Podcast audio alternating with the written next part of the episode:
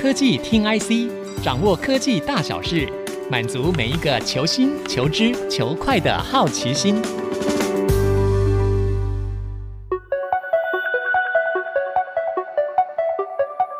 这里是 IC 之音竹科广播 FM 九七点五，欢迎收听科技听 IC，我是节目主持人李立达。最近，Elon Musk 马斯克这位 Tesla 以及 SpaceX 的创办人，也是个话题王哦，在他的 Twitter 呢发表了一部影片，再度引发大家的关注。这段影片呢是有关 Tesla 的机器人 Optimus。那这个机器人呢，可以将有颜色的积木呢拿取之后分类再排列，而且它可以单脚站立哦，做一些难度颇高的瑜伽动作。那马斯克就说啊，这台机器人未来售价会在两万美元左右，这样算一算大概六十万新台币。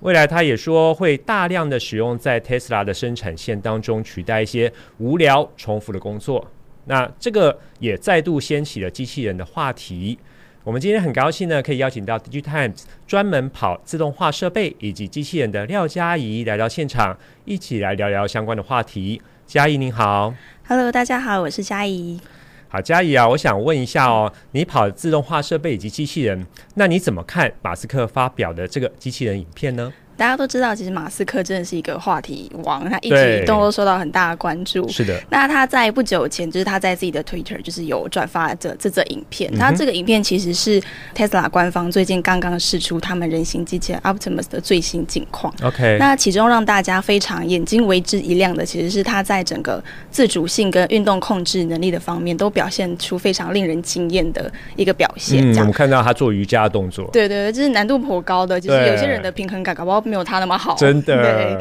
那其实我们回头看，其实 Tesla 它是在二零二一年的 AI Day 的时候，嗯哼首次对外宣布说，哦，Tesla 他们正在打算要开发这个机器人。哦那，那个时候其实原型都还没有做出来，嗯而且那时候只是大部分都是透过一些静态的 slide 或嗯是示意图去阐述说，就是 Tesla 整个做机器人的中心思想。但其实，在隔年，就是去年的时候，AI Day 的时候，这个原型机器人不到一年的时间就出来了，就速度整蛮个快的，蛮快的，整个对原型机器人的原型就出来了。是，那当时 Tesla 已经把它正式命名为叫做 Optimus，那它 OK 其实取名也蛮有意思，就是有点致敬那个变形金刚的意思、啊，意对对思在，对不对？对对，那那个时候的机器人其实还是只能做一些比较简单的动作啊，是比如说你将要去搬东西，然后到一个指定的位置放，或者是去浇花这种比较重复性的动作。嗯，那其实，在今年就是稍早，今年五月的时嗯候，其实 Tesla 也有在发布一个新的影片。那其实他们是每隔一段时间都会向大家报告，就是我们现在的机器人进度在哪里。他很懂得，就是要掌握随时 update 他们自己的最新进展。对，随时让这个热度持一续直在持这续个地加温发烧中，中对对对那在那个时候的影片里面，我们其实已经可以看到，就是它的机器人已经可以开始做一些很缓慢的移动的动作，嗯而且可以去做学习人类去做一些抓握的动嗯作，就是在它的手指其实有展现出很好的灵活啊的一个能力在这样子。理解，对，那一直到最近就是九月底的时候，嗯他们又有的新的进展，就是可以做瑜伽的动作，啊对，从缓慢的动作变成可以做平衡感的动作，对，对，那这个影片其实可以分成两个部分来看。其实前半部它主要就是在呈现说机器人怎么去完成就是不同颜色积木的分类动作。嗯是，那这个影片也很有意思，就是它旁边有一个测试人员，他会去干扰他，但是在干扰嗯的哦故意干扰对，他会干扰他，会把他的那个就是已经分类好的积木，再把它摆乱拿摆乱弄乱然后。哦机但器人是没有生气，对对对，没有就不当不场但发没有飙没有没有打人，也没有生气 OK 而且他还会就是非常从容的，就是再把它纠正回来。是，对，所以这个部分其实可以凸显出它已经有很好的就是这种视觉跟位置辨识的协同能力。是，对，那影片的后半部呢，就是机器人可能就是分类一天了，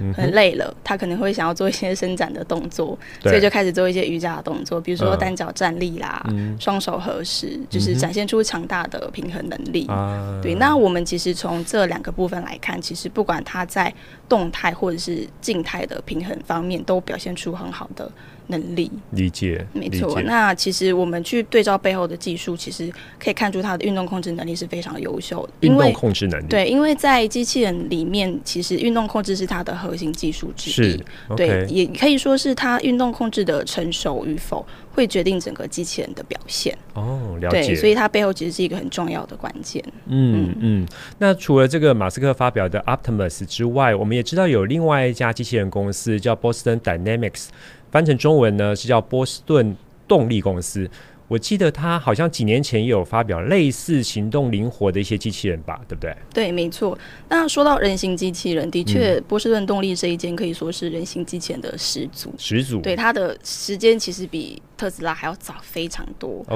，OK，那我这边也跟大家稍微介绍一下这间公司。好，那这间公司它其实最初是因应美国军方的要求，嗯它去开发一种就是类似四足的机器人，所以它一开始其实不是从人形机器人开始投入，是从四足机器人开始做四起主机器人，对可以对帮我们对解释一下什么叫四主机器人？就是它的外形像有别于人人类是两足行走嘛，它哦的四四足足就是仿狗的四只脚的。对四只脚犬型的机器人。好的，那在这样子四肢的全形机器人，它主要是在一些比较地形崎岖的地方，会去是帮助军方去，比如说背重物啊，探勘对地形啊探勘地形，对对对，嗯就是比较难走的地方。理解那。他们第一次就是推出人形机器人是在二零一三年，二零一三，对，其实那真的很还早蛮哎，早，将近对十年前。是，对，那那时候他们的人形机器人叫做 Atlas，其实跟 Optimus 有一点互别苗头的感觉。嗯对两个人取名的那个风格是蛮很接像近的，对。但是，一直到二零一九年，其实他们都一直没有去推出真正就可以去销售的机器人。 OK，所以当时业界其实就觉得说，诶，他们好像就是只闻楼梯响，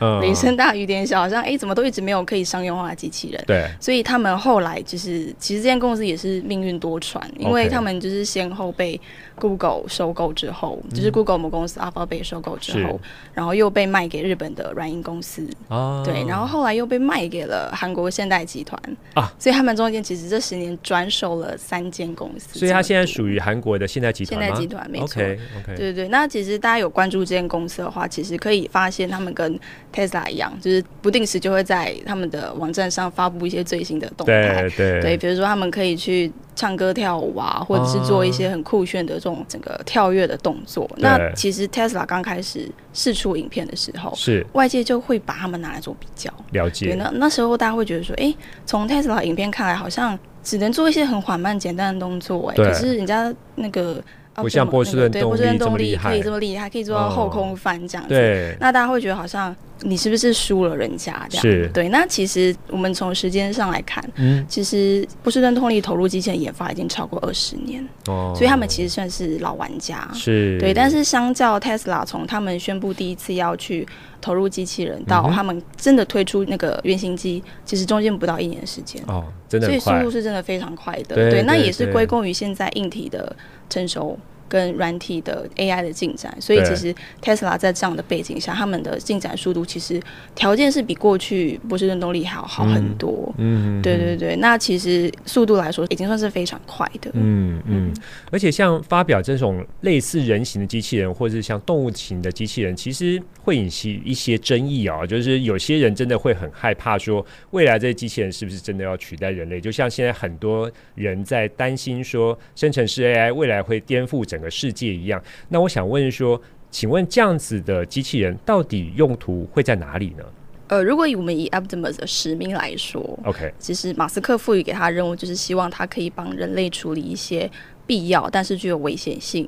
或者是说人类又很懒得做的一种重复性的工作，嗯像是搬运啊，就是家务打扫、老龄照护等等，真的这些都是大家。不像得不洗做，碗这种事 情，没错，丽达应该心有戚戚 焉。对，但是其实近年不知道大家有没有留意，其实，在你的生活周遭已经有各式各样的机器人在应用。嗯，那除了在工厂啊、物流，就是比较传统会用到机器人的领域，其实在一些餐厅里面也开始有一些送餐机器人出现。嗯对，那其实像我朋友或者是我们自最近这几年出国的时候，可以发是现像日本，他们是很早就推出这种送餐机器人。哦，对对对，对，以前有一段时间很风靡，但是嗯后来又有点消失的感觉。嗯哦哎不过最近又重新活络起来。 ，OK，那在台湾其实也有陆陆续续有一些餐厅也有导入这样类似的送餐机器人，哦，只是说他们不是从这种人形的方式去呈现，对比较多都是这种可能是一个平台，然后搭载着两个或四个轮子啊，OK，去移动，去做一些比较简单的任务。嗯，所以近年大家会讨论说，诶，那 Tesla 发展这样的人形机器人到底有没有它的市场？嗯哼，我们真的有需要用到人形的机器人吗？对啊还是说这到底有没有必要？或者说对我们只是看那些科幻电影觉得很梦幻，然后对想要很我们也酷炫要我们也要去推出一个人形机器人这样子。对，那其实马斯克其实当初也有说，他觉得为什么他想要做人形机器人，其中有一部分是因为他本人不是很赞同就是 work from home 这件事情，嗯，因为其实疫情之后大家都说 work from home 的工作模式回不去了。对，可是他就想说，那像我们有的员工可以在家里工作，没问题啊。嗯可是那些工厂上的人怎么办？哦，对理解他们不可能都在家里工作啊，那对等于就是生产线上完全没有人。是是，对，那是这这个 work from home 的模式并不是百分之百成立的，嗯它对于某些产业来说其实适合，但有一些可能就不是这么适合。对对没错，对，所以他就希望说这个机器人未来可以代替人在产线上去工作。嗯，所以未来他他也曾经说过说，未来这些机器人可能会代替他们的产线上的人力，理解。让整个 Tesla 的工厂都变成是全机器人生产的啊理模式。不过这样的话，在工厂上也不一定真的需要用到人形啊。不过您刚嗯才讲到说，其实这样的可以用在他们工厂上，也可以解决现在一些劳力短缺的问题，就对了。对，对没错。好的，这一段我们跟嘉义聊到话题王马斯克发表的机器人影片带来的热潮，下一段我们继续回来聊聊相关的话题。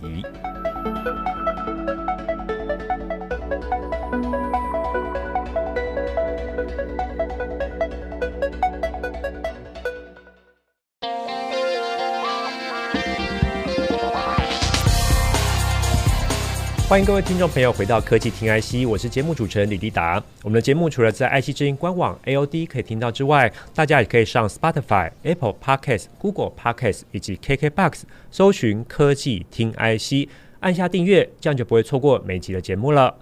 今天我们很高兴可以邀请到 DigiTimes 主跑自动化设备以及机器人的廖嘉怡来到现场。刚刚嘉怡呢，在上一段帮我们介绍了 Tesla 的人形机器人，还有波士顿动力这家公司，以及这些人形机器人未来的可能用途。那我们想继续请教一下嘉怡哦，除了这类型的机器人之外，传统的工业用机器手臂其实已经发展非常多年了。那好像还有四大家族，对不对？什么叫做四大家族啊？没错，就是谈到机器人，其实不得不提所谓四大家族，这个几感乎觉好是像大家黑一定都要黑知道黑的手党那就种感像觉四大奢侈品牌这样，你要知 道， ，OK，啊你 要这样要知道解释也是什么样可以子到底家族是谁这样。 OK OK，那其实机器人的发展已经超过六十年，它不是新的技术。对， OK，那只是说为什么我们现在好像突然间对机器人好像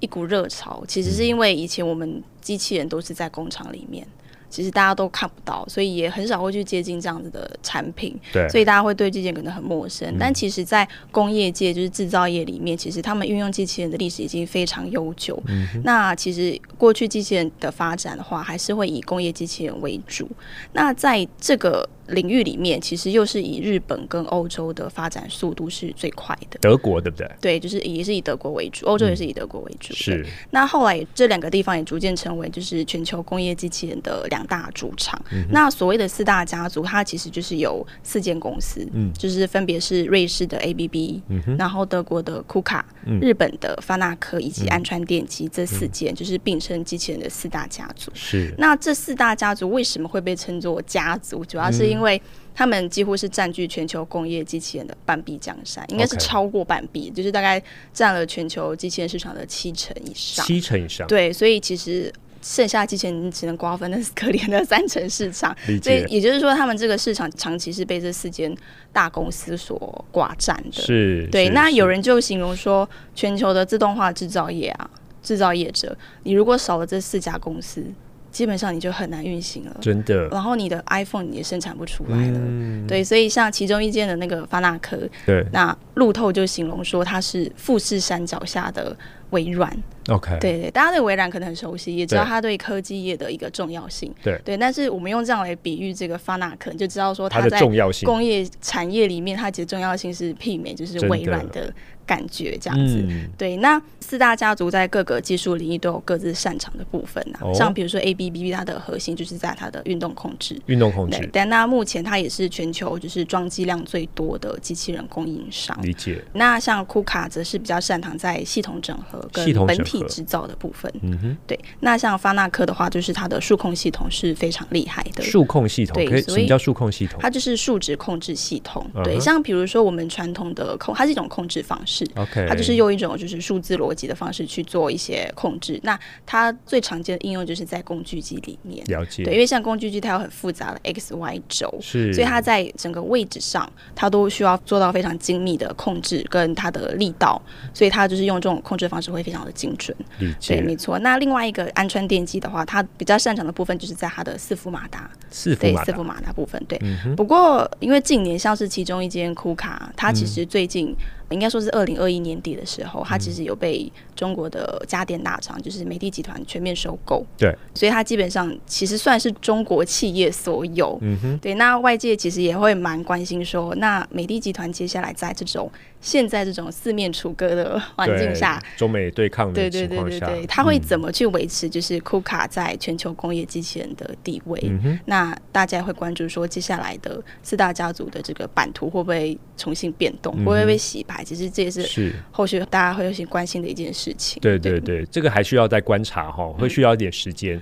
因为工业用在用机器人的时候，其实导入之后。它要再更换其实并不容易，所以如果说它不要出太大的 trouble，它就会持续用续下去，也是导致这四大家族目前可以市占率七成的主要原因。那我想问一下说像疫情期间啊，这些工业用的机器人市场好像并不是很好。那请问一下，现在疫情过后了，有比较好吗？这个市场？的确，在疫情的时候，不要说工业机器人，其实整个产业的市况都不是很好。嗯对，对，那甚至一直到今年，全球都还是在一个很低迷的氛围的情况下，没错，许多企业的确会是删减它的支嗯出，然后也会影响说，就是他们对这种自动化设备投资的意愿。是的不。过比较特别的是，其实这个情况刚好是有点相反的。哦，其实，在工业机器人的市场，在之前的疫情、反而是有一个比较好的表现。 OK，对，怎么说呢？因为从就是 IFR 国际机器人联合会的数据来看，其实回头看二零二一年的时候，那个时候疫情刚爆发，但是当年的全球新的机器人安装量反而是比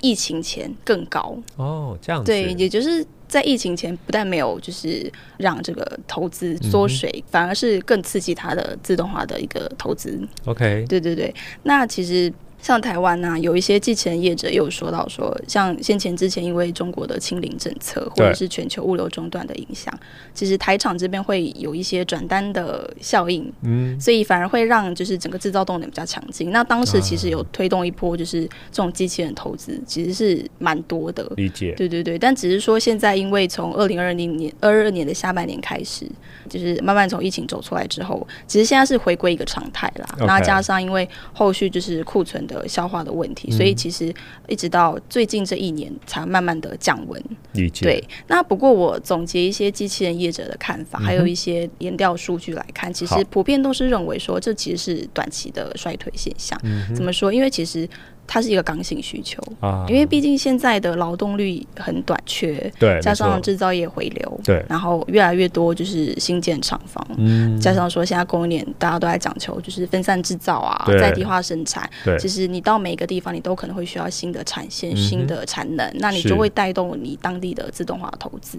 所以这其实是对机器人是有正面效益的。 OK，对，那近期就是 IFR 他们是预估说，到了二零三零年，对全球的机器人市场还会再翻倍。还会再对翻，倍而。且预计每年会有一百万台的新的安装量。你说从现在到二零三零年会再翻倍吗？对对对对对，哦没错，理解对对。而且这个背后主要的驱动力啊，嗯其实不一定是说我们过去看到在这种汽车生产线上看到那种大台的机器人。对，有一个机器人就是叫做协作型机器人。协作型对，机它器是人新一代正在崛起的机器人，是对对，因为它体积更小，而且它就是会有一些比较智慧化的感知能力，所以其实，在最近这几年，有一些过去没有导入机器人的业者，其实对这种协作性机器人是非常有兴趣的，而且相对来说也是降低他们导入的门槛，所以其实 IFR 他们有预估说，二零二五年像是这种协作机器人，预估会占全球机器人的市场大概三十四趴左右，三十对，四三趴十，四趴是一个还蛮大的数字，因对为啊在二零一六年的时候。协作机器人占整个工业机器人的才那个、个位数吧对，才个位数，才对三啊趴而已、哦对，所以其实它的那个幅度是非常快的。真的，真的，对对对对对哦，那协作型机器人又是什么样的机器人呢？帮我们介绍一下。其实你从它的字面上的意思，你就可以知道说它就是协作型。那 OK，它的概念就是说，有别于工业机器人，对以前你是要把它放在一个围栏里面，因为安全的对，因为它速度很快准，则，对它的速度快，然后它的荷重又很大，那个对被打到一下真的很不严是重，开玩笑的，对，绝对会真的重伤。没对错对没对。错，所以它一定是要在一个自己的空间里面去对运作，但是协作它是两个字，顾名思义就是它可以跟人一起工工作哦，嗯对，所以它的体积来说，相对一定会比像是有一些汽车，它在做一些焊接嗯，或者是搬重物，在扛一些就是钢板啊，就是那对种荷重，可能就是几吨几吨或是几百公斤的机器人来说，像协作型机器人，他们现在目前最重可能就是大概到二十公斤，其实有的有做到五十公斤，但是五十公斤就真的已经算很大只的对协作型啊机器人真。的，对对对，那但是近年其实工业机器人也有慢慢在往协作型机器人的方向发展。所以你刚才讲四大家族，应该自己也有发展协作型机器人对吧？他们也有自己的协作型机器人的产品线。不过对嗯很有趣的是，因为其实这个现象就跟 Tesla 就是改变传统车厂的格局一样，嗯其实领导协作机器人市场的领导者反而嗯不是这些传统的工业机器人，啊对对对。那是像目前比较呃龙头的就是 UR，是然后以及我台湾本土的达明机器人，对 OK 这些都是在协作机器人里面占有非常重要的地位。那对其实工业机器人他们最近这几年也有在往协作机器人发展，是有一点也是有点互别苗头的地位。嗯，对，但是因为两方面其实的策略都不太一样，像工业机器人，他们可能就是着重在说，哎、我一定要强调我的可靠性、可靠性跟刚性、啊对那或者是还有说效率跟速度，效率跟速度，因为通嗯常协作机器人你要在人旁边工作，你应该一定没有不能办速度法太快，对，对，因为你太快会有就是重力加速度的的那个会原有因危所以险吧，会危险。嗯，对，所以他们其实速度上都不会太快，那也不会去做一些比较搬重物的动作。对其实都是一些像是拾取物品啊，或者是一些挑拣的动作这样子。嗯是是对对对，是，其实是他们的定位跟工业机器人还是有一点差别。就不大相同，对嗯就对了。